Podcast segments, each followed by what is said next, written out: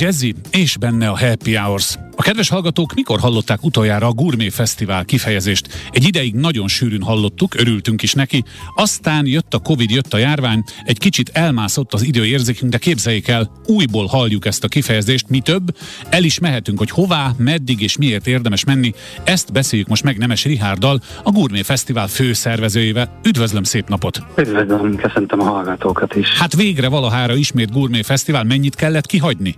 Hát egy bő két évet, 2019 volt az utolsó uh-huh. alkalom, hogy meg tudtuk szervezni a rendezvényt. Meg gondolom viszketett a tenyerük, hogy már tennének, már csinálnák, és akkor most sikerült összehozni. Meséljen egy kicsit, mi mindent eh, láthat, kóstolhat, szagolhat az, aki vasárnapig ellátogat a millenárisra. Hát talán a legfontosabb, hogy ugyanakkor a méretű fesztivál tudunk idén is szervezni, mint 2019-ben, tehát a tizedik burmén is több mint száz kiállítóval fogjuk várni a látogatókat akik összesen mm, több mint 200 étellel készülnek, tehát mondhatjuk, hogy a fesztivál teljes menüje az több mint 200 ételből és desszertből fog állni, és ezt egy óriási sétáló kóstoló keretében három napon keresztül akár végig is kóstolhatják a látogatók. Ez vajon egy felnőtteknek szóló program, vagy mi van, ha én a családdal és a picivel szeretnék menni? Vannak alternatíváim, lehetőségeim? Én azt gondolom, a Gurmi egy családi rendezvény, ezért sokat tettünk az elmúlt években, akár minden nap is, de az idei év olyan szempontból is szerencsés, hogy a vasárnap az gyereknapra esik, ezért külön készülünk a, a gyerekekre vasárnap program szinten is, hiszen azon túl, hogy a játszótéren minden korosztály találhat magának nyilván gasztrotematikájú programot, ezen kívül a Gurmi Akadémia helyszínén, ami ahogy a neve is sugalja, egy abszolút egy ilyen szórakozva tanulás um, valósítható meg akár ugye a látogatók és a gyerekek számára is. Vasárnap kifejezetten olyan programokkal készülünk, ami gyerekeknek való workshopokat is tartalmaz. Így például Szabia Pékkel lehet griszinit sütni, Rosenstein Timivel pitét díszíteni, Wolfandissal sós kiflit sütni. Na, ez egészen jól hangzik. Kicsit még így el is gondolkoztam ezen a sós kiflini délután. No mindegy is, legyen ez az én problémám. Két dologra még szeretnék rákérdezni. Azt írták a sajtó közleményükben, hogy a gurmé ideig vezér motivum az örökség.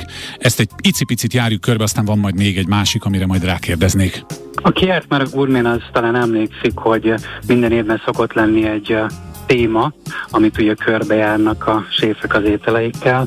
Korábban általában ikonikus ételeket választottunk, mint a rakott krumpli, a gulyás, vagy a csirkepaprikás, aztán később étel-ital párosításokban gondolkodtunk, mint például a pesgő és a kaviár, vagy a sör és a sercli.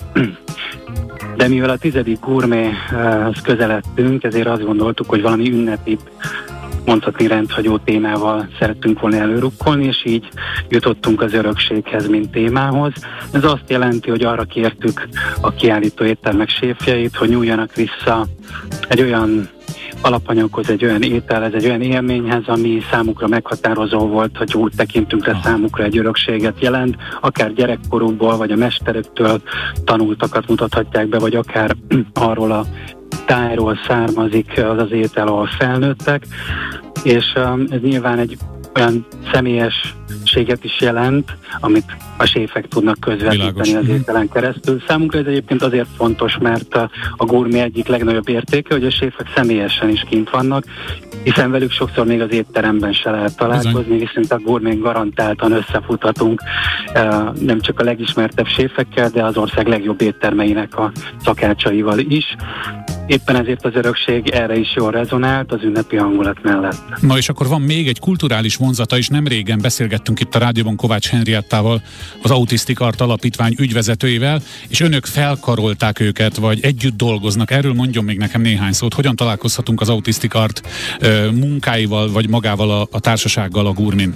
A bejáratnál valóban így van, köszönöm, hogy erre külön kitért. A bejáratnál egy külön molinón láthatóak majd azok az alkotások, amik gasztronómiai témában készítették az alapítvány által bevont gyermekek, és ezekre lehet licitálni, az alapítvány weboldalán, és ezzel a gurmén itt közvetlenül is találkozhatnak majd a, látogatók. Hát ez nagyon jó, és ez nagyon jó végszó is. A lényeg, hogy vasárnapig tart a Gourmet Fesztivál a Millenárison, rengeteg kiállító, kicsiknek, nagyoknak program.